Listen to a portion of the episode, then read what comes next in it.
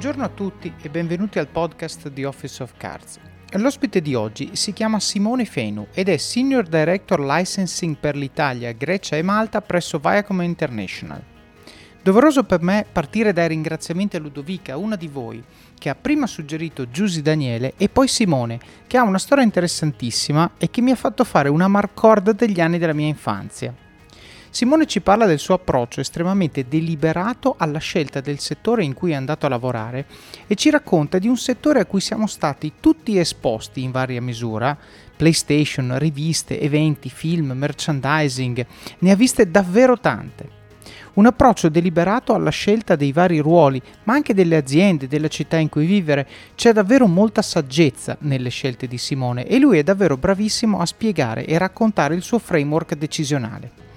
Prima di lasciarvi all'episodio vi ricordo del gruppo e della pagina Facebook Office of Cards Community, che sono luoghi virtuali dove condivido pillole quotidiane di saggezza che traggo da libri che mi hanno colpito, dove troverete persone come voi che vogliono crescere, condividere domande e imparare. Per chi preferisce Instagram ho anche creato una pagina lì, così potete aggiungere al vostro feed qualche frasetta motivazionale che vi blocca lo scrolling senza fine e vi fa tornare produttivi. Ho deciso di usare questi canali anche per condividere spunti sul podcast, come ad esempio permettere a voi che ascoltate di fare domande alle persone che intervisterò, oppure fare sondaggi sui contenuti, i libri e molto altro. Quindi se ascoltate il podcast, seguite questi canali. Bene, non mi resta che augurarvi buon ascolto di questa mia chiacchierata con Simone Fenu. Allora, buongiorno Simone Fenu, benvenuto al podcast di Office of Cards. Grazie mille, è un piacere essere qua e condividere con te questa bellissima chiacchierata. Certo, la renderemo bellissima. Senti, eh, Simone, tu hai fatto una carriera in uno dei settori che a mio parere, e lo dico da genitore, sono più importanti e più malintesi o forse sottovalutati di, di, tutti i settori a cui noi siamo esposti tutti i giorni, che è il mondo dell'entertainment. No? Sì. Il mondo dell'entertainment la gente pensa al cinema, al teatro, alla musica, no? E pensa allo svago. No? Per me io vado sì. al cinema quando mi voglio rilassare, io ascolto la musica quando mi voglio rilassare, quando voglio concentrarmi, quando voglio fare ginnastica. Cioè queste cose sono sempre concepite e associate relativamente al, al, relax, che è una cosa che nel mondo di Office of Cards noi diciamo sempre handle with care, perché ovviamente dice attenzione, relax è un attimo che tu parti dicendo mi prendo 5 minuti di relax e poi dopo due ore sei ancora lì che scrolli il feed di Instagram. No? Io ne sarei felice. Esatto, esatto. tu sei l'unico che, che è autorizzato a farlo. Però di recente mi sono trovato a leggere, eh, una, una, ho ascoltato un podcast e ho anche letto eh, il libro di Bob Iger, no? Ride mm-hmm. of a Lifetime, sì. e, e, ho cominciato a riflettere invece sul significato pedagogico dell'entertainment, cioè quando tu, e anche tra l'altro faccio un'altra che, che, poi la metto nelle show notes, ho letto un, La scienza della risata, che è un articolo scritto da Scott Adams, mm-hmm. il mhm. creatore di Dilbert, che lui scompone eh, l'ironia in sei categorie. Dice se una barzelletta ha due di questi sei elementi fa ridere. Io dico scusami ma è possibile sta roba, no? E, e poi effettivamente quando lo leggi capisci che in realtà cioè l'entertainment è una forma di storytelling, di comunicazione, ma ha sempre una finalità, perché quando tu fai entertainment come business, questo magari ce lo racconterai tu, cioè tu devi fare soldi.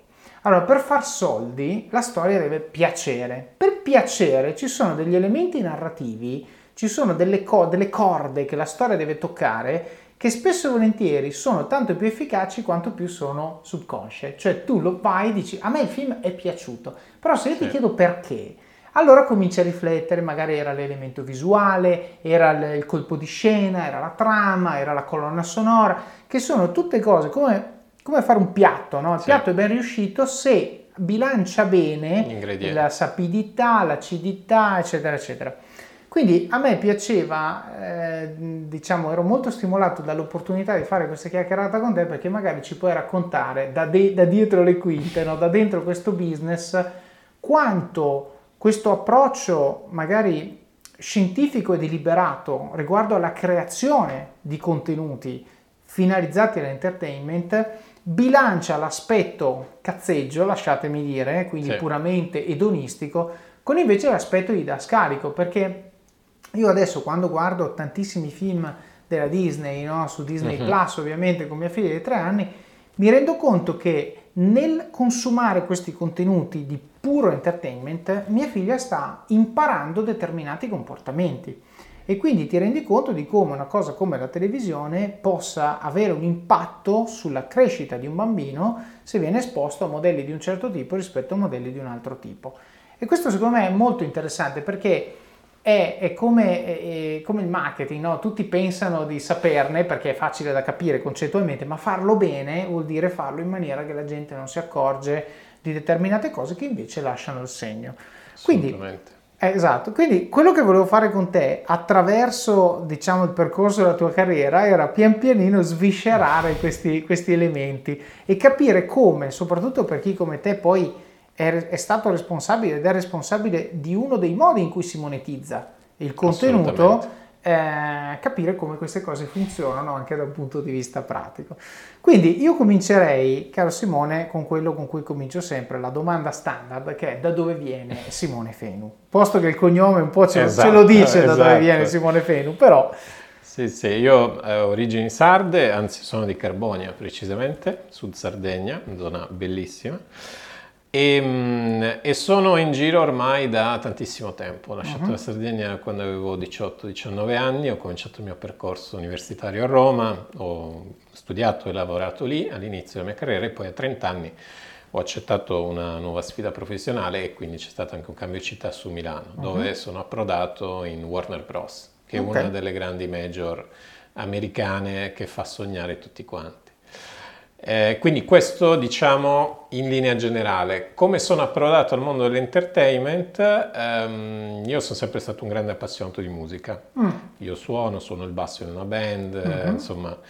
E eh, il mio sogno è sempre stato quello di lavorare nel mondo musicale. Mm, essendo cosciente, e questo credo sia un elemento fondamentale, dei miei limiti mm-hmm. in termini di eh, talento musicale, ma essendone un grande appassionato e avendo altri talenti forse più nel lato marketing, nel lato commerciale, eccetera, eccetera, mi, è, mi sarebbe sempre piaciuto lavorare nel mondo delle case discografiche. Ok. Quando mi sono approcciato a questo mondo, quindi uscito dall'università... Quindi all'università, scusa, cosa hai fatto? Io ho fatto economia aziendale. Ok, sì. economia aziendale. Sì, e, ehm, sono, era il momento forse della grandissima crisi dell'industria discografica, dove non si sapeva più come monetizzare l'industria discografica. Perché parliamo dei primi anni 2000, no? Eh sì, mm. parliamo del 2002, 2003, insomma, okay, anni molto quindi difficili. avevamo Napster, esatto. avevamo iTunes, avevamo... Cioè, esatto. Cioè, ok. Era un mondo che ancora non aveva trovato la sua, la sua nuova direzione. Uh-huh. Allora mi sono detto, ok, mm, la, la, musica fa parte di un mondo più grande che si chiama entertainment. Uh-huh proviamo a girare intorno un po' come uno squalo a questa musica, vediamo intanto okay. da che cosa è costituito questo entertainment. E da lì è cominciata la mia, la mia carriera. Prima nel mondo dei videogame, in Sony PlayStation, che è stato il mio primo passo, e poi nel tempo sono andato invece un po' più sull'entertainment, diciamo, vis- visivo, chiamiamolo così, e quindi eh, aziende italiane che facevano cartoni animati, poi Warner Bros., poi DreamWorks, adesso invece Viacom CBS che vuol dire Paramount, MTV, eccetera, eccetera. Insomma, quindi... Però scusa, ti faccio una domanda sì. perché è curioso questa cosa. Allora, tu dici, mi piaceva la musica e non mi era evidente che potevo fare musicista, quindi hai detto capisco che musica è una sottocategoria di entertainment. Sì. Già capire questa cosa non è banale. L'hai capito da solo o hai parlato con qualcuno? Cioè, come hai fatto a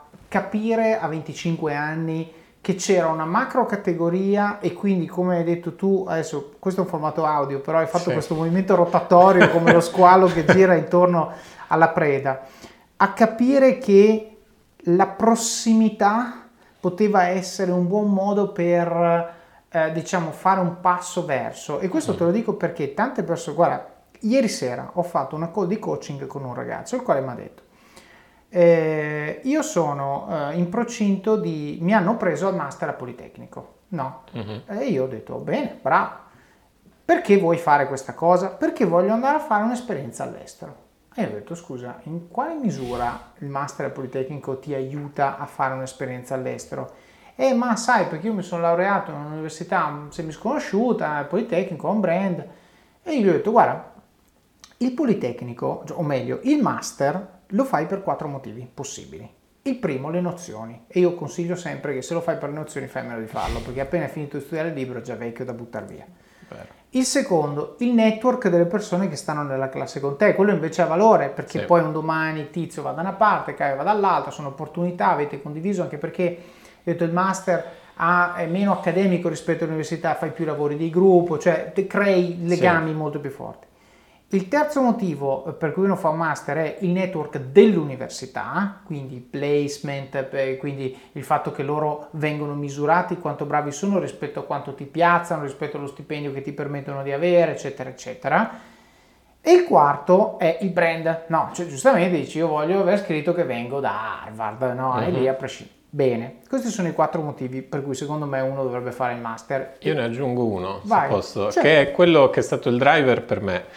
Ehm, uno, eh, ho fatto sempre dei master molto specifici su cose che non mi appartenevano. Ok. Quindi io ho fatto un master in digital marketing, Ok. in digital transformation, Ok? perché quando io mi sono laureato e ho fatto la mia tesi in marketing, queste cose non esistevano. Cioè, io ero un, un dinosauro in- sotto certi aspetti. Ah, e ok, quindi ok. Per una questione di competenze che, avrei- che ho preso ovviamente anche attraverso letture, attraver- mettendo hands on, però era un automotivarsi anche ad aggiungere un pezzo di qualcosa che, che mi mancava. Certo.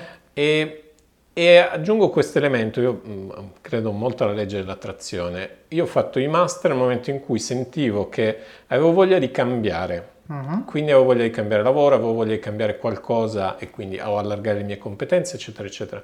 E questa cosa devo dire, eh, adesso, eh, mi ha in qualche modo portato a cambiare lavoro perché fare quel master in quel momento mi ha, mi ha poi motivato a fare un click, a fare quel cambio che volevo fare. Certo, che, che però se vuoi, nel senso rientra un po' nello schema del hai acquisito le nozioni, Sì. hai acquisito il network e l'Ateneo dove hai fatto il master ti ha aiutato, cioè è chiaro che nel momento in cui cominci a parlare un certo linguaggio, tu la chiami legge dell'attrazione, può essere anche euristiche, insomma, Sì, Daniel sì. Kahneman, quello che vuoi, dici a questo punto vedo la matrice, cioè Sì, sì, chiaro. capisco, no? Prendi un altro punto di quindi- vista, esatto. certo. Quindi, allora io gli ho detto, se il tuo obiettivo è andare all'estero, vai a farlo all'estero il master, cioè fai già un passo in quella direzione, così mal che vada, supponi che il master va male, comunque hai fatto un anno all'estero, che è un passo verso il tuo obiettivo. Se tu invece fai master politecnico, fra un anno la cosa certa è che non avrai fatto neanche mezzo passo verso il tuo obiettivo. Sicuro. E quindi tornando al tuo caso, Sì. no? tu dicevi, io volevo fare la musica, ho capito che c'era la macro categoria entertainment e ci sono entrato dalla porta dietro, videogames, Sì, dietro, sì. davanti, insomma, laterale. La domanda è, l'hai capito da solo? Hai fatto questa riflessione da solo? Hai parlato con persone nell'industria che ti hanno detto guarda, musica è un casino, forse è meglio se parti dai videogames? Oppure hai fatto un colloquio da una parte e il recruiter ti ha detto guarda questo ruolo no, c'è quell'altro, ti ha aperto gli occhi? Perché questo capita molto spesso a persone di io ho questo sogno, però non riesco, non sono credibile, non me lo fanno fare, mi presento e mi sbattono la porta in faccia. Uno dei modi può essere continua a insistere, prima o poi andrà bene, l'altro modo è, ma scusa, se quella porta te la chiudono, entra da quell'altra, Certo. poi sei dentro e poi passi dalla porta laterale e ci entri. Nel mio caso direi due cose fondamentali. Uno, eh, appunto, questa grande passione per la musica mi ha portato molto a leggerne. Quindi, quando cominci a leggere de- dell'argomento che ti interessa, scopri anche tutte le, in- le interconnessioni con le cose. Quindi, se tu vai a leggere la recensione di un album, potrebbe essere la colonna sonora di un film. Ah, Molto spesso, se tu giochi ai videogame, sai Ah. che eh, c'è- ci sono delle persone che si occupano specificatamente della Sì. musica. Quindi la musica compenetrava tutta una serie di altri elementi e da lì un po' ti si accende la lampadina. Devo aggiungere anche che poi quando ho fatto questo primo colloquio con, con- con la Sony, così con la persona che poi eh, sarebbe diventata il mio capo, sono uscite fuori delle cose molto interessanti, delle cose comuni, dei- degli Mm. interessi comuni. E quindi mh, mi ha influenzato nel senso che ho sentito che, che quel mondo anche mi piaceva, cioè che era una parte un po' del, del mio elemento naturale. Ok, quindi ti ci sei esposto e hai visto che E ho risuonava. risuonava, esatto. Ok, quindi questa forse è la cosa più importante. Tra l'altro mi viene in mente una citazione che, eh, di un libro meraviglioso che però è oltre mille pagine, quindi volete leggerlo, mettetevi da parte un po', forse il libro dell'estate che, che è Musashi, che, che alla fine, una delle ultime cose che c'è scritto nel libro è If you know the way broadly, you see it in all things. E questo è lo stesso discorso, cioè se tu ti infarini un attimo di un qualcosa, vedi, come abbiamo detto prima, la matrice. Sì. Quindi va benissimo avere un sogno, ma nel momento in cui eh, vedo solo quello, non vedo un botto di altre cose. E quindi lo stimolo, secondo me, l'astrazione di quello che hai detto è persegui il tuo sogno, quello che vuoi, ma esponiti ad altre cose che possono essere o altri lati dello stesso poliedro, oppure guarda un altro poliedro che magari scopri che ti interessa di più. E quindi cercare di sviluppare una sensibilità a cose diverse sì. minimizza il rischio che tu ti stia focalizzando sull'ottimo locale invece dell'ottimo globale, per dirla in termini ingegneristici. Sì. Quindi tu facendo questi colloqui sei stato esposto a una cosa che dici tutto sommato non è esattamente quello che cercavo, ma mi esatto, piace, mi piace okay? sì. e non è troppo distante perché la Sony, guarda caso, fa la PlayStation, ma è Ma anche anche una casa- discografica. Assolutamente. Ok. Questo episodio è supportato da Scalable Capital, il tuo compagno ideale per iniziare a investire in modo semplice, sicuro e conveniente. Con oltre 600.000 clienti, Scalable è una piattaforma regolamentata e questo è molto importante ragazzi, perché vi offre una possibilità di investire in azioni, ETF e fondi partendo solo da un euro. Ma perché dovreste iniziare a investire? È semplice. Primo, l'inflazione, che se aumenta di questo passo diminuisce di molto il nostro potere di acquisto. Secondo, se pensate oggi che la pensione che avrete quando ci andate a 80 e passa anni vi permetterà di sostenere lo stile di vita che avete, beh, vi faccio tanti auguri. E il terzo, beh, per chi ne ha, i figli. Io ad esempio ho un fondo per le mie bambine, piani di accumulo per me, investimenti diversificati per obiettivi che hanno orizzonti temporali diversi. Con Scalable puoi dare forma ai tuoi obiettivi di investimento e sfruttare appieno il suo potenziale per far crescere i tuoi risparmi nel tempo. L'importante è iniziare per step e Scalable non ti permette solo di acquistare azioni o ETF, ma anche di imparare come funziona il mondo degli investimenti.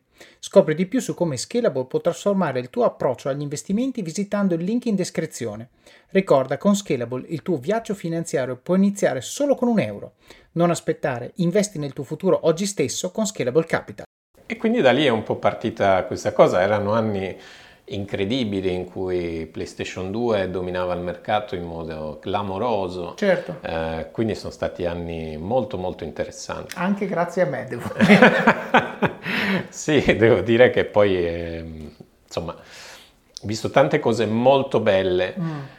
E aggiungo un elemento, questo poi eh, lo, lo- lo voglio raccontare alla- eh, un, po', un po' più in là.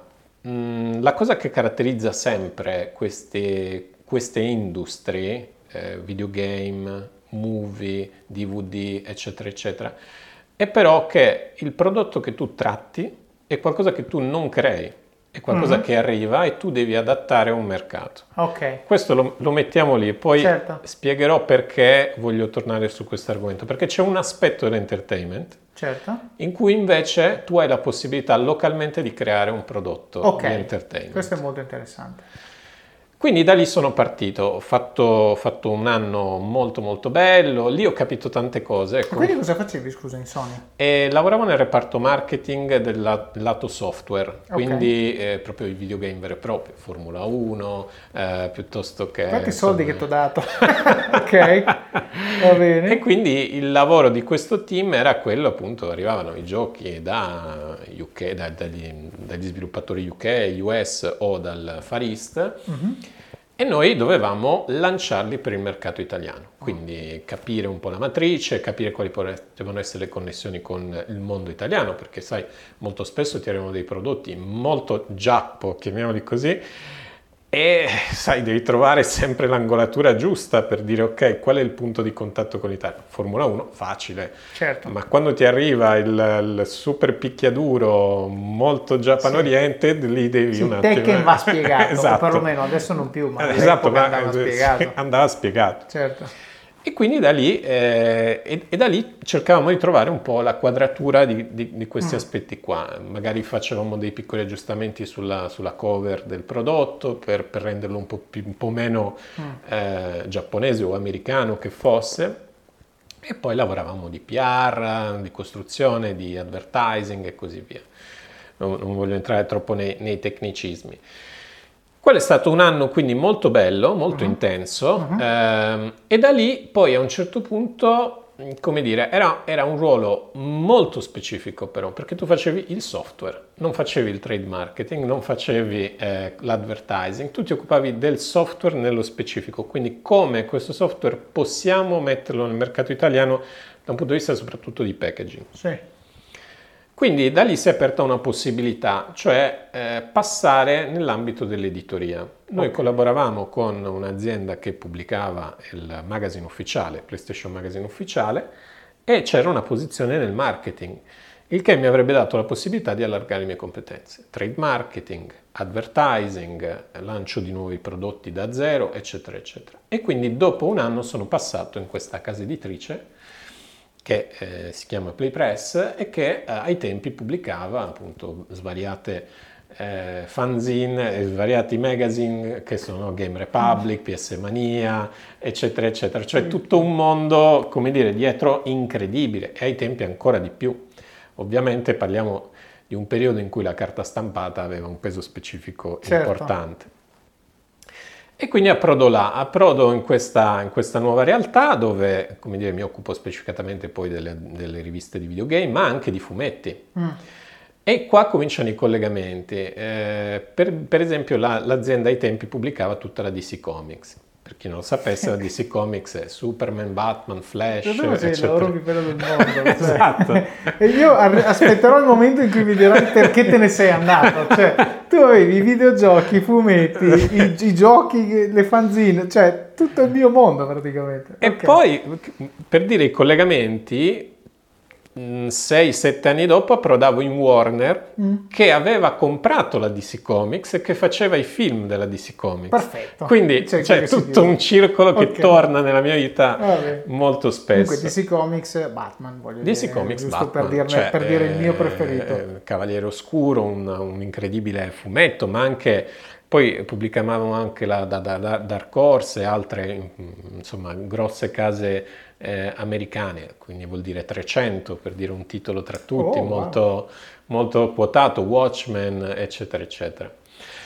Quindi io lavoravo su questi prodotti qua, lancio, lancio nell'edicola, nei, nel, nelle fumetterie, eh, poi si facevano tutte le varie eh, fiere di settore, Lucca Comics, eccetera, eccetera. Quindi io ho fatto quattro anni di Lucca Comics dall'altra parte del banchetto certo. e poi mi sono preso un break di tre anni quando sono uscito da questo mondo per un attimo certo. disintossicarmi e ho ripreso adesso ad andare costantemente a, a Luca Comics da spettatore, oh. perché mi piace il folklore, mi piace tantissimo certo. come manifestazione. Ma scusami, quindi il tuo lavoro qui era, ti arriva l'oggetto, cioè cos'era l'oggetto in questo caso da promuovere? Allora, eh, l'oggetto era, era, tipicamente era la rivista. La rivista, sì, ok. Sì, quindi sì, ti arriva questa e ti dicono, caro Simone, questa fate in America, successone, devi fare, andare anche in Italia. Spesso erano dei format anche italiani, eh? Ok. Quindi tipo, ecco, Game Republic per esempio, esempio era una, una rivista che comunque veniva creata quasi totalmente in Italia. Ok. E quindi da lì dovevi cominciare a pensare il format, eccetera, eccetera. Questo ovviamente era più sulla parte editoriale, io devo capire, ok, come la facciamo vendere tanto certo. oltre il contenuto? Certo. Eh, questo era poi Chiaro. l'oggetto del contendere, e da lì insomma un po' di advertising sia sulla tv che, che nella radio, affissioni, eccetera, eccetera. Tutto quel mondo là, creare anche un po' di buzz attraverso attività all'interno della rivista, quindi sì. caccia al tesoro, concorsi, tutte queste attività okay. che poi servivano eh, a gestire la campagna abbonamenti mm. e così via. E questo l'ho fatto per quattro anni, all'inizio come marketing e poi ho preso anche la responsabilità del reparto di vendita delle pagine pubblicitarie all'interno okay. della, delle testate stesse. Dopodiché eh, un po' stanco, mm. quindi... Tutte queste fiere Tutte noiose, queste fiere, tutte queste le cose. Tre, sì, la esatto. Luca Comics, la Smau, che palle, ma chi li vuole andare? Eh, tra l'altro le tre è una bellissima manifestazione dove sono andato due volte e quando, tu, prima parlavamo di musica ma, e di entertainment in generale, ma io mi ricordo due o tre feste incredibili, mm-hmm. quindi parliamo della Los Angeles, eh, insomma, d'oro, dei tempi d'oro dei videogame. Quindi eh, il concerto fatto con la colonna sonora di Kingdom Hearts, eh, mm-hmm. con una, una, un, insomma, una serie di, di, di, concertisti, un direttore d'orchestra in una, in una hall bellissima, una cosa stupenda. Mm-hmm. Oppure aneddoti tipo, mi ricordo eh, quando Nintendo i nintendisti sono dei, dei fan sfegatati sì. mostruosi, certo. mostruosi, quindi tu entravi nel Chinese Theater a, a, Los Angeles e quando arrivava sul palco il personaggio del caso che doveva raccontare cos'era uscito, appena diceva il nome Mario, eh, c'erano persone eh, che oh, saltavano in piedi e certo. correvano, insomma, fantastico. Oppure, sempre nell'ambito dell'entertainment, mi ricordo il lancio del videogame di Playboy. Ah. Cioè, una, quindi sempre collegamenti nel mondo dell'entertainment, e un mio collega di allora che andò a fare eh, la, la, festa di lancio del, eh, alla Playboy Mansion. Eh certo, capisco che queste cose possono stufare. possono stufare dopo certo, un po', insomma, diventa un po' troppo. Chiaro. Quindi, Quindi quattro anni dici basta, peccato perché a quel punto comunque, cioè, torniamo al discorso, se tu hai fatto questo mestiere per quattro anni, cioè il mestiere ormai l'hai capito, sì. no? Non è che se, se vuoi imparare sì. cose nuove devi fare sì. qualcosa di diverso. E lì a un certo punto mi sono detto, ma quasi quasi vorrei provare a mettere su una mia attività personale, visto che ormai ho acquisito eh, la gestione del reparto pubblicità, eccetera, volevo crearmi una piccola agenzia indipendente di vendita di spazi pubblicitari. Uh-huh. Ma contemporaneamente, veramente questo è stato un caso, sono stato contattato da un'azienda italiana eh, che si, chiam- si chiamava eh, Cartoon One. Uh-huh. Questa azienda fa, faceva eh, cartoni animati in Italia. Quindi uh la cosa bella di questa esperienza è stata che ehm, cioè, tu avevi in un'altra stanza i disegnatori. Ah, cioè, quindi li avevi disegnatori, esatto, disegnatori, okay. animatori, quelli che facevano la colonna sonora, eccetera, eccetera. Um, è un'esperienza che è durata poco, ti dico, un 5 mesi, eh, ma molto molto formativa. Mm. Eh, proprio per questo elemento qua, perché impari le sfumature dell'animazione, che sono quelle che raccontavi tu all'inizio, mm. cioè dove è l'equilibrio tra eh, trovare gli elementi che possono ingaggiare il bambino, trovare gli elementi che, come dire, facciano percepire al genitore che c'è comunque un contesto di edu- educazionale dietro e essere convincenti col broadcaster, perché poi, come dire, tutto questo è molto bello, ma se non piace alle emittenti televisive, certo. i tuoi soldi non arriveranno mai. Chiaro. E mi occupavo specificatamente, da lì inizia un, un passaggio successivo, mm, sono stato chiamato per occuparmi della parte del merchandising, che ah, è un okay. aspetto, come dire, che spesso viene un po', a volte tra i colleghi diciamo, viene un po' bistrattato perché parlano di gadget, ma in realtà il merchandising è uno dei, degli elementi che maggiormente permette di monetizzare le, aziende, le grandi aziende certo. perché non ha un costo dietro, cioè noi siamo un po' la, la, coda di tutto quello, quindi le grandi spese avvengono quando tu devi fare un film, un cartone animato, eccetera, certo, eccetera. La produzione. Produzione, attori, eccetera, eccetera. Noi siamo quelli che facciamo un po' da cassa perché raccogliamo eh, dalla vendita appunto di, di prodotti che servono poi successivamente a creare delle nuove cose. Certo, fa Quindi, più soldi il robottino a forma di Batman piuttosto che biglietti del cinema in cui Batman viene venduto sì, nel lungo ne, periodo. Nel lungo periodo e, e probabilmente eh, in parte anche in termini di margine, insomma, perché comunque certo. i margini sono, sono, più alti. In più questo lato del, del, business non ha produzione perché tu esternalizzi, eh, non hai distribuzione perché se ne occupa poi il tuo partner, eccetera, eccetera. Quindi certo. hai una serie di vantaggi eh, notevoli. E quindi ho cominciato lì. Cosa è successo? Che dopo cinque mesi ehm, c'è stata la chiamata dalla Warner Bros. Quindi e io, quando chiamo Warner Bros. Capisci che, capisci che, io racco- dico, la dico in termini calcistici, è un po' come giocare nel mio Cagliari. Eh. e ti chiama un po' la Juve, non Eh, so, un certo. grande club, no? Tu Chiaro. dici, vabbè, quasi quasi lo ascolto, no? Certo. E questa cosa è coincisa con un passaggio fondamentale anche nel mio trasferimento da Roma a Milano. Ok. Ah, perché eri a Roma fino a Io ero a. Roma fino a quel punto là. Ehm, e devo dirti che questa cosa ha avuto per me anche un'implicazione personale, nel senso che ehm, cioè, mi, mi chiedevo ai tempi, ok, eh, que- questa Roma dove tu stai bene, hai un, un lavoro che- molto piacevole, che ti soddisfa, una cerchia di amici di un certo tipo, eccetera, eccetera. Ma non è che ti sei un po' appiattito e tutto viene un po' perché non, cioè, quasi mm, meccanicamente, non- tu non stai più guidando, no? È un po' qualcosa che succede automaticamente e questo è sempre stato un po' un mio pensiero. Quindi la domanda era, ma sei una lumaca che si porta dietro la sua, no? Mm. il suo elemento e quindi a Milano riuscirai a replicare questa- Certo. questo ambiente che ti sei creato? E questo è stato un passaggio fondamentale, secondo me è una domanda che spesso bisogna porsi, cioè Mm. quando non sei più driver e quando Certo. le cose invece, quando invece la vita ti sta un po' troppo guidando. Certo. Ma Quindi- tra l'altro, scusa, Sì. qui ti faccio twitto Naval Ravikant. Una delle sue cose che lui, appunto, dei suoi tweet, Naval Ravikant ha questo stile dove in, in un tweet ti ribalta la vita da, proprio di 180 gradi, dove dice tutta la gente si fa le domande, no? Che tipo di azienda voglio fare, che tipo di lavoro, che tipo di industria, bla bla bla. De- lui dice questa cosa, poi vero o non vero, però meditate gente quando sentite questa frase. La decisione più importante che tu possa prendere per la tua carriera è la città in cui vai a vivere. Perché da essa scaturisce gli stimoli che ricevi, il network che ti crei, le aziende che ti possono cercare senza doverti rilocare, gli, amici del calcetto che lavorano in quell'industria piuttosto che in quell'altra. E qui non per dire Roma contro Milano, ma eh, Roma, è una città che poi giustamente hai sottopelle, eh, smette di darti stimoli perché giustamente dici eh, ormai mi ci so muovere, Certo. ma non perché non ha più stimoli da darti, ma perché l'uomo purtroppo è creatura abitudinaria. Quindi quando tu hai i tuoi 10 ristoranti preferiti, il tuo Sì. cinema preferito, eh, smetti di... Invece se tu dici ok vado a Milano, non conosco niente, sei obbligato... Ma Milano fosse anche Certo, Verona, Firenze, certo. quello che vuoi.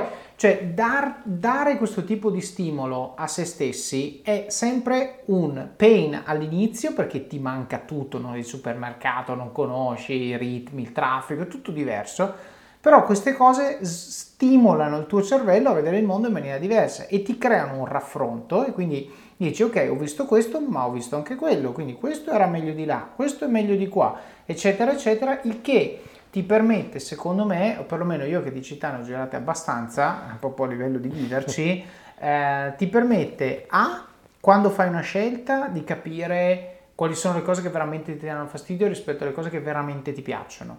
B ti permette ogni tanto, io veramente ho sviluppato questa capacità, di, di mettere in discussione anche una cosa che non cambia, cioè tu riesci comunque a vederla come nuova anche se non lo è, perché hai questa capacità di dire ok, ma questa, non so, il mio supermercato preferito, dico una stupidata, deve essere per forza questo, oggi mi forzo ad andare in un altro e vediamo cosa trovo. E così facendo tu vai sempre a trovare l'ottimo di ogni cosa.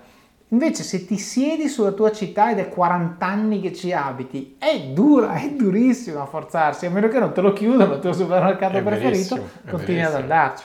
Quindi scusa, ti chiama Warner Brothers e tra l'altro mi viene in mente quella battuta, vabbè, c'è una cosa di Batman eh, dei Lego su Netflix, bellissima, dove all'inizio lui dice, ma poi perché sono chiamati Bros e non Brothers? Non l'ho mai capito all'inizio. Vabbè. Eh, ti chiamano loro, tu rispondi e che cosa ti propongono questi signori? Mi propongono di andare a lavorare sempre nel reparto di merchandising che si chiama Consumer Products nelle, diciamo, nel- nelle major e eh, di occuparmi poi specificatamente di alcune categorie di prodotto. E quindi, insomma, eh, devo dire molto stimolante perché comunque Warner Bros. è una delle, delle top aziende in, questo, in Certo. questo ambito ed è anche comunque una delle top in termini di entertainment. E quindi approdo, approdo a Milano. Ok, Approdo a Milano in questa realtà gigantesca, evidentemente, eh, molto molto stimolante, eh, perché mh, di sicuro hai un grosso nome, ma più è grande il nome, più lo devi tenere su. Cioè, da un grande potere derivano Esatto. grandi responsabilità, dicono quelli che stanno altri, dall'altra parte. Esatto. I'm Sandra, and I'm just the professional your small business was looking for. But you didn't hire me because you didn't use LinkedIn jobs. LinkedIn has professionals you can't find anywhere else, including those who aren't actively looking for a new job but might be open to the perfect role, like me. In a given month, over 70% of LinkedIn users don't visit other leading job sites. So if you're not looking on LinkedIn, you'll miss out on great candidates like Sandra. Start hiring professionals like a professional. Post your free job on linkedin.com/people slash people today. Quindi, sai, quando sei nel piccolo fai una cosa e sei... sembra che hai fatto sei cose tutto incredibili. certo. Con le difficoltà del caso, perché già chiamare qualcuno, un'azienda del caso e dirgli sono Cartoon One, faccio l'esempio. Chi? Chi? Ok. Esatto. Quando chiami e dici sono Warner Bros., quantomeno non, non ti riattaccano Certo. esattamente subito. Certo. Però poi ovviamente devi chiedere di più, perché tu sei di più, cioè sei più grande. Certo.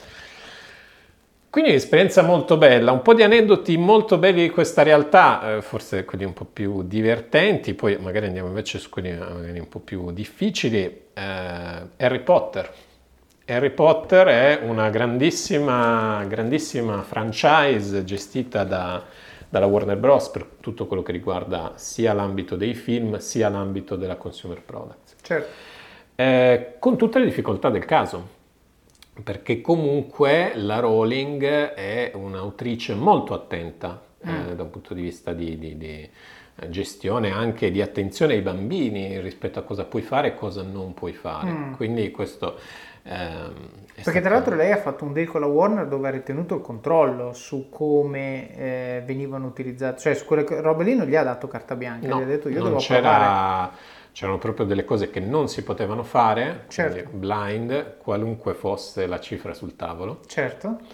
E c'erano delle cose invece più adatte, diciamo, al mondo dei bambini, più safe, passami il termine, Uh-huh. che si potevano fare. Ok.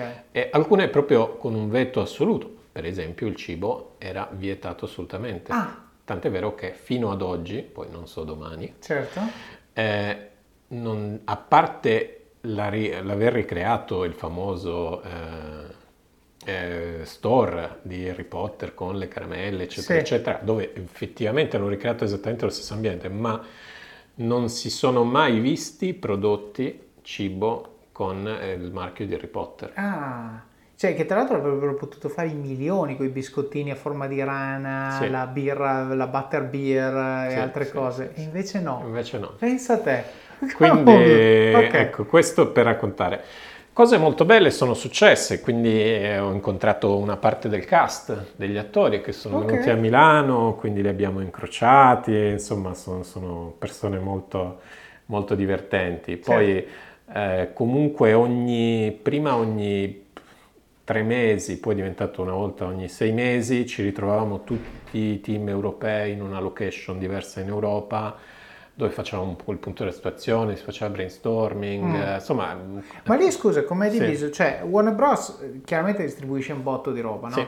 Però dentro la Warner, com'è che si dividono le responsabilità? Cioè, eh, chi era responsabile di Harry Potter? C'era una divisione per Harry Potter, una divisione per, eh, non so, la, la DC piuttosto che altre cose? O, cioè, come si dividevano le responsabilità? Allora, sui paesi, quindi sugli uffici locali come il mio, eh, ovviamente le responsabilità erano per divisione, quindi la Consumer Products gestiva tutto, eh, DC Comics, Harry Potter. Ah, ok, quindi non basato sul prodotto, ma basato sul canale. Basato sul- sì, sulla divisione del Ok, caso. sì. Quindi il cinema gestiva tutte le franchise, noi tutta la parte di merchandising, eccetera, eccetera. In US invece i, cla- i- i- i silos erano per franchise, quindi Ok. c'era, dovevi sentire DC Comics quando parlavi di DC Comics per determinate cose, dovevi sentire il, il fr- franchise team di Harry Potter per altre, Mm, eccetera, eccetera. ok, Quindi ok. era un po' diviso così. Ok. Quindi sono stati sette anni, credo, sette anni e qualcosa, eh, molto belli, eh, perché, vabbè, a parte che io avevo, avevo un amore viscerale da bambino per, per i Looney Tunes, che erano i miei cartoni animati preferiti. Mi vestivo da Superman quando era carnevale ed ero piccolo. Quindi c'erano tutta una serie di elementi che tornava. E questo è un elemento, mi, mi piacerebbe sottolinearlo, amare i brand, cioè essere parte di quello che, eh, essere coinvolti da quello che fai. Mm, io amavo molto quei brand, cioè erano una parte integrante della mia vita ero, e, e, secondo me più tu sei vicino, più trovi un'affinità con quei brand, più sei in grado anche di, passami in termine, di venderli, mm. cioè di esserne un ambassador, essere certo. uno sponsor. Certo. Questo può determinare, secondo me, quindi anche quando si sceglie A o B, bisognerebbe fare un'analisi anche di, ok, che brand ci sono dentro A e dentro B? Certo. e quali me li sento più affini? Certo. la famosa risonanza. Ma io mi ci ritrovo e poi ti faccio una domanda ma io mi ci ritrovo nettamente in due ambiti e l'ho, l'ho imparato sbagliando. E, ehm, la, la, prima cosa che mi viene da dire rispetto a quello che tu hai detto è anche per me vale il test dell'orgoglio. Cioè quando mi contatta un'azienda io mi chiedo sempre come mi sentirò quando risponderò io lavoro lì ok? Uh-huh. E, e, se mi sento orgoglioso, ok, è un'azienda da valutare. Uh-huh. Se è un'azienda che dico, sì, ma dire che lavoro lì, boh, non so, non mi, non mi dà niente, ma è proprio una relazione viscerale, cioè deve darmi gioia, deve darmi appunto orgoglio, deve farmi stare bene, deve, deve dare un senso, deve aver senso come risposta, no? Ed è una cosa molto subconscia. Poi chiaramente ci costruisci tutta la parte conscia, quindi la logica, che certo. ruolo mi danno, posso avere Tecniche, impatto, chiaro, il team, sì, bla bla bla, quello che vuoi. E questa è la prima cosa. La seconda cosa, non c'entra niente, ma la dico perché è, è esattamente identica, riguarda il come io scelgo le azioni che compro in borsa. Io compro solo azioni di aziende i cui prodotti uso. Punto. Perché se lo uso sono contento certo. e capisco cosa stanno facendo e quindi riesco a diciamo, non dico che ho un insider trading, però ho un, diciamo, un approccio sofisticato alla scelta di un prodotto, quindi se ha convinto me, credo che convincerà altre persone, ergo la stock andrà bene. Io ragiono così, finora tocca legno, non, diciamo che non è mai andata male, al netto di pandemie varie, eccetera, eccetera. La domanda che però ti faccio è, sì. Tu qui allora, sto guardando velocemente su LinkedIn, eh, è 2014, tu hai cominciato nel 2004, quindi lavori da dieci anni, di musica neanche l'ombra, però adesso hai parlato di amore viscerale per il brand, l'azienda, sì. eccetera, eccetera, che però di musica non aveva niente a che fare. No. Allora, ritornando a quello da cui siamo partiti per un attimo, no? Tu volevi fare la musica, non l'hai fatta, sei entrato alla porta laterale, eppure hai scoperto il Paese delle Meraviglie. Sì. No, allora la domanda che ti voglio fare è in tutto questo la musica è mai rientrata anche solo come dire eh ma però avrei voluto bla bla bla? Oppure dici questa cosa è talmente pervasiva mi piace talmente tanto mi riempie mi forma mi stimola mi fa fare cose che mai avrei pensato e quindi forse la musica è giusto che sia un hobby nella mia vita e non un lavoro e questa domanda per chi ci ascolta è molto importante perché il fatto che sia sogno della tua vita non vuol dire che è la cosa che ti mette la minestra del piatto, necessariamente. Assolutamente, assolutamente. Allora, ehm, non ci ho provato da un punto di vista ehm, vero, di mm. lavorativo vero, mm, anche perché non credo eh, e non credevo a, a, un certo punto, io anche oggi potrei dire la stessa cosa, di avere quella preparazione necessaria per andare in quell'ambito lì. Mm. Negli anni ho provato a vari livelli, per dire, a cercare di formarmi su quella parte là, però devo dire che o non ci ho messo io troppa enfasi, perché mm. magari mi sono dedicato ad altro, oppure a volte ci sono anche dei segnali che ti dicono che forse non è il momento giusto, mm. non è eh, quindi, non so, per dirtene una, eh, ho cominciato a sentire mh, delle case discografiche che avevano delle loro riviste in cui magari potevo cominciare a scrivere qualche articolo, quindi mm. cominciare proprio dal basso, da, mm. dal basic, mm. perché da neofita dell'industria discografica devi cominciare a entrare, come in tutte le cose, facendo tua, i tuoi, tuoi vari step. Certo. E dall'altra parte poi devo dire anche che Viceversa, la mia carriera musicale nel mio piccolo ha avuto una, um, un, abbastanza successo, mm. nel senso che comunque ci sono stati anni a Milano in cui con la mia band che fa semplicemente cover, comunque eravamo credo tra le 3-4 band che suonavano di più sulla piazza di Milano, facevamo ah. tanti concerti, Beh, insomma, quindi comunque ho trovato la mia chiave lì e lì viceversa ho rovesciato la cosa, nel senso che ho usato quelle che erano le mie tecniche acquisite di marketing, vendita, gestione delle relazioni, eccetera, eccetera, per portare una band che, e io dico, faccio questo slogan della nostra band da sempre, eravamo più famosi che bravi. ok. Però è la verità, cioè nel senso che magari andavo in sala prove e vedevo tante band molto più tecniche, molto più preparate di noi, ma che non avevano quel coraggio in più o non si proponevano nel modo giusto sulla piazza. Certo. Io e gli altri ragazzi con un po' più di, eh, come dire, faccia di bronzo e, e, con un po' più di tecnica, magari cominciando a usare i social network in qualche modo, eccetera, eccetera, siamo riusciti a ritagliarci un nostro spazio. Certo. E quindi ecco, quella parte è rimasta un po' lì, è diventata un hobby, ma un hobby importante. Ecco. Ok. Quindi ho soddisfatto forse quel mio need attraverso Mm. quella parte là. A vari, a vari livelli, e in passato ho sempre pensato che mi volevo formare su come si costruisce una casa discografica. Mm. Cioè creare un'etichetta indipendente, creare queste Dovresti cose qua. credere- chi- chiedere a Richard Branson, no? Esatto. alla fine lui ha detto facciamo Virgin Media, no? E quindi però devo dirti la verità, un po' perché ho fatto altre cose, un po' è, è rimasta un po' lì. Eh, Mm. Magari la farò. Eh certo, ok, quindi dici mi sono grattato il prurito con quello che facevo la sera e nei fine Sì. settimana era sufficiente e nel frattempo però continui a esporti a quel mondo, quindi imparare il linguaggio, relazionarti con persone che, il che significa che la porta concettualmente non è, non è mai chiusa, No, no? Questo, questo è importante anche solo psicologicamente. Ok, quindi tornando alla tua storia, sette anni Warner Brothers, Sì. arriviamo al 2014 e Arriviamo al 2014 e subentra, come spesso subentra, inutile nascondersi, forse a volte un po' di routine, un po' di stanchezza in eh, certe situazioni, soprattutto quando magari eh, rimani un po' per un certo periodo in, in determinate posizioni. E io mh, devo dire la verità sono uno che ama abbastanza le sfide, come si vede anche dal mio curriculum e eh, si apre questa posizione in un'azienda italo-spagnola che fa parte del gruppo di Agostini, che è un gruppo, eh, come dire, forse molti non lo conoscono, ma è un gruppo molto molto importante, ehm, che eh, si occupa di entertainment. Nello specifico questa divisione si chiama Planeta, eh, in Spagna Dea Planeta è un distributore di film indipendente, come può essere in Italia la Kired, eccetera, eccetera. E poi ha un'altra divisione che si chiama Planeta Junior, che invece si occupa di eh, soprattutto i contenuti kids, quindi sia di vendita di cartoni animati all'ITV e sia di gestione merchandising. E io sono andato a prendere la posizione di country manager in Italia, sia per la gestione della- de- dei contenuti televisivi, sia per la gestione merchandising. Ok, Quindi ho aggiunto un pezzo che prima non per avevo. Junior, Per Junior. la Planeta Ok. Junior. Quindi ho aggiunto quel pezzo che era gestione a 360 gradi anche delle relazioni con i broadcaster, Mm. quindi con le varie reti italiane. e qua Ma anche qui, scusami, ti- Sì. ti- prima di entrare nel merito del lavoro, eh,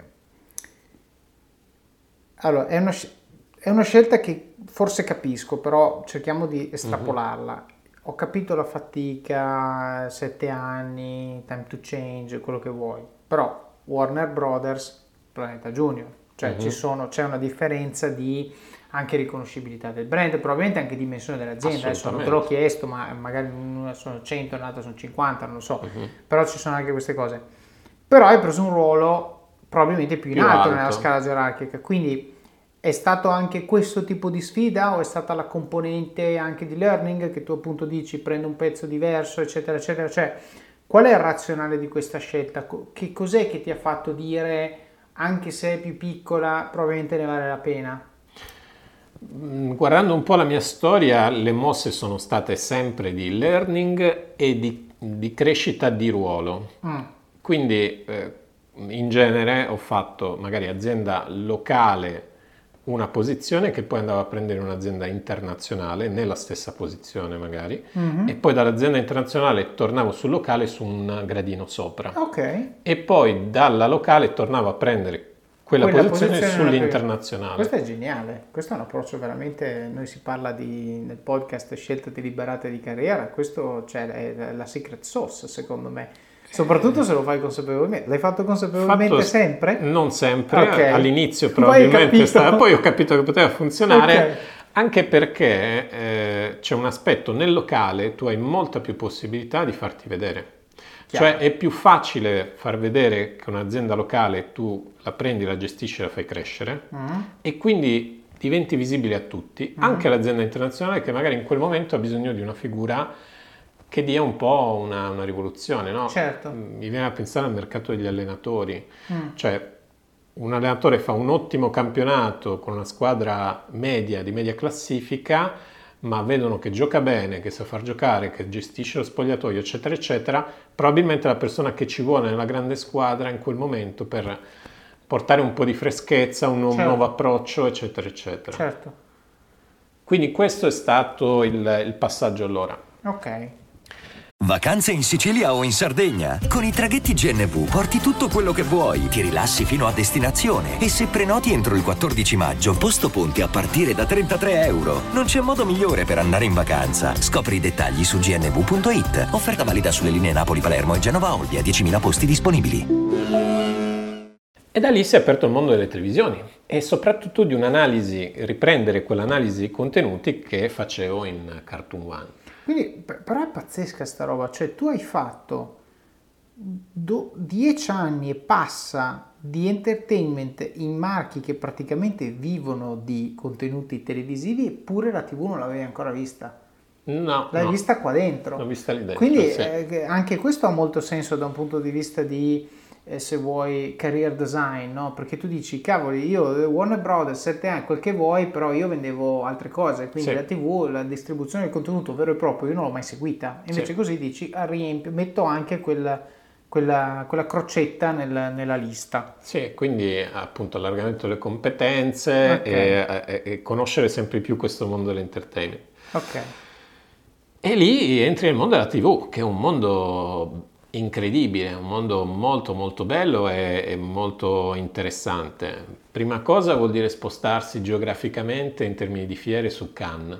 Ok. Eh, già apriamo un Eh, mondo. va male perché Va sì, male, è vero, esatto. è vero, sempre peggio tu, da Los Angeles, Luca Comics, a Eh, Cannes, a Cannes, Venezia, esatto, qua. Ok. quindi si apre già geograficamente qualcosa in più. Però la cosa più interessante, secondo me, riprendo quello che, che raccontavi tu all'inizio, era proprio vedere come andava costruito un contenuto. Eh, magari ti faccio questo esempio. Nell'ultimo anno in, in Planeta Junior abbiamo rilanciato il brand dei Gormiti, Mm. che fu un grandissimo successo anni e anni prima. Ed era arrivato il momento giusto. Disney dice che devono passare sette anni da quando un, un brand viene lanciato a quando deve essere rilanciato, perché Ok. cambia la generazione dei bambini. Ah, anche lì sembra casuale, invece Sembra no. casuale, invece loro Certo. che sono Certo, vabbè, lo non- ovviamente. loro. Ok. Eh, e quindi c'erano fondamentalmente questi tempi e quindi eh, insomma si è, si è creata, si è creata questa partnership con, con la Giochi Preziosi, abbiamo lavorato a, a quattro, anzi a sei mani perché poi c'era Cotop, un'azienda spagnola che ha fatto l'animazione e abbiamo rilanciato questo brand. Quando siamo andati a guardarlo, no, al di là del- del- di, di tutti quelli che gli elementi che si poteva portare come heritage, eccetera, eccetera, abbiamo creato tre livelli narrativi. Quindi c'erano, abbiamo voluto inserire, cosa che prima era meno presente o, o addirittura non era presente, i bambini. Mm. Perché i, i bambini, anche se poi erano umanoidi, passano in termine, però sono il primo elemento di eh, riconoscimento dei bambini stessi, Certo. quindi loro si riconoscono lì. Poi c'era un secondo livello che erano i, mh, come dire, i, i- i lord. I lord rappresentavano i genitori. Mm. Quindi eh, il bambino vedeva se stesso, vedeva una figura più, più grande che era una sorta di... eh, che dava dei consigli, eccetera, Ok. eccetera. Ehm, ah, scusa, c'era, scusami, c'era un, un secondo livello che era invece quello del fratello maggiore, che erano dei combattenti, e poi c'erano i lord che erano i genitori. Quindi Questo era nel cartone animato. nel cartone animato, Ok. quindi c'era una sorta di escalation rispetto a come i bambini possono gestire le, loro problematiche. Certo. Cioè, un primo livello ci provo io, Ok. un secondo livello chiamo mio fratello, qualcuno che può, un compagno, un amico che mi può aiutare. Terzo livello, eh, a questo punto devo chiamare il, Lord. supereroe, Ok. il genitore perché mi deve dare una mano eh, a risolvere questa cosa. Questo è un esempio per dire di come a volte ci sono degli elementi nei cartoni che non vengono colti da noi adulti e come noi stessi, che siamo nell'ambiente, a volte non ci rendiamo conto del perché un cartone animato possa piacere o meno. Certo. Perché non siamo bambini, cioè Mm. la, la magia di questo mondo e anche il, come dire, la croce è che a volte facciamo delle cose stupende, bellissime graficamente, con una storia incredibile e non funzionano. Mm, Non funzionano. certo. Per- perché un grosso punto di domanda, darti una spiegazione veramente, è, non dico che è impossibile, ma quasi, perché dovremmo guardarlo con gli occhi dei bambini. Mm, E, e il- il peggiore errore che puoi fare, questo a tutti i livelli, lo dico anche ai miei team ogni volta, è pensare che quello che piace a noi possa piacere agli altri. Certo, perché dobbiamo metterci comunque nei panni della persona per la quale stiamo creando quello che stiamo creando. Esatto. Infatti, quello che, quello che mi trovo spesso a riflettere, eh, a pensare è quando io vedo un prodotto di tipo entertainment, un film, un cartone, qualcosa, io mi rendo conto, cioè che ho un livello di awareness che non è normale. E allora io vedo eh, mia figlia che dice, papà, Cenerentola fa così, no? E io invece mi chiedo, perché quello che ha disegnato Cenerentola le ha fatto fare quella cosa? Cioè, capisci che sono, sono due livelli dopo, cioè penso alla persona che ha, che ha pensato a che cosa Cenerentola doveva fare in quel momento, quindi c'è proprio un livello di Master of Puppets, e poi c'è un livello di perché, cioè la motivazione dell'essere umano che aveva la matita in mano e disegnava quel frame, qual era? E allora capisci il senso di quello che stai facendo, mentre invece per mia figlia Cenerentola esiste, ok? Ed è una persona che fa cose, Sì, ok? sì. E questo è totalmente diverso. E allora, quando tu vai a fare l'esegesi di quello che stanno mettendo dentro quel contenuto, secondo me, non dico che capisci perché funziona, perché sennò avremo la formula magica, no? Certo. come quel famoso studio che hanno fatto qualche anno fa, no? Qual è la formula segreta per fare un film di successo? Alla fine quello che è uscito è sequel, no? Il sequel di un film. E infatti i sequel di un film sono garantiti successi al box office, però spesso e volentieri non fanno quel tipo di proselitismo che certi film iconici hanno fatto e lì la bravura deve essere della casa di distribuzione di fermarsi e dire non voglio rovinare il brand, no? Beh, come magari eh, ha fatto Indiana Jones che il 3 andava benissimo, il 4 Sì, potevano sì. tenerselo o mi viene in mente mamma ho perso l'aereo che voglio dire fosse un caso eclatante Capita però- anche nel merchandising, Eh. quindi nonostante i sequel abbiano un successo cinematografico di un certo tipo, questo non si trasferisce Ah, nella vendita Certo. di merchandising. certo Cioè, quindi lo vai a vedere, ma probabilmente o Sì, non percepisci... non fa proseliti Eh che sì, ti non- fanno esatto. spendere altri soldi Esatto, certo cioè, l'ho ho visto il- bello sì, basta esatto. certo ci puoi fare qualche esempio magari di esperienze che si possano citare che sono state meno Ma eh, dunque, per quanto ah, ci sono degli esempi ovviamente della concorrenza che non posso citare, ma che sono clamorosi, ovviamente, dei Certo. nostri amici più, più interessanti, però eh, non so, mi viene in mente quando gestivo DreamWorks eh, che eh, noi eh, lo gestivamo tramite Planeta Junior, eravamo gli agenti Mm. per, per il territorio.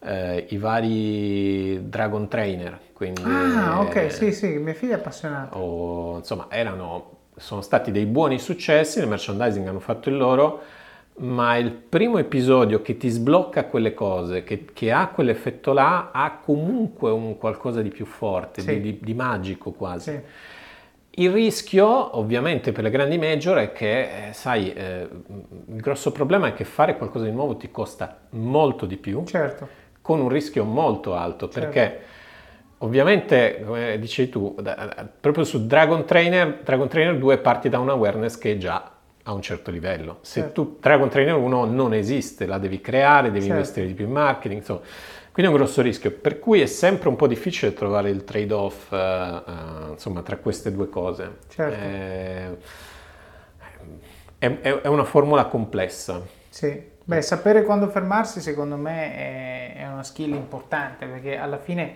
restando in questo mondo qua, mi vengono in mente, adesso rifiamo un attimo, ma mi vengono in mente serie tv, trite, ritrite, tipo X-Files, non so, che hanno fatto forse 5 stagioni di troppo, una roba del genere, sì. cioè era... Invece mi viene in mente, per esempio, Breaking Bad, che hanno avuto il coraggio di fermarsi dopo cinque stagioni, no? Sì. Ed è una... Non, non vorresti perderti neanche un secondo, mentre invece quando guardi X-Files ci sono puntate dove le guardi col telefono in mano, adesso all'epoca Sì, sì. quando le facevano non ce l'avevi, ma concettualmente questo è.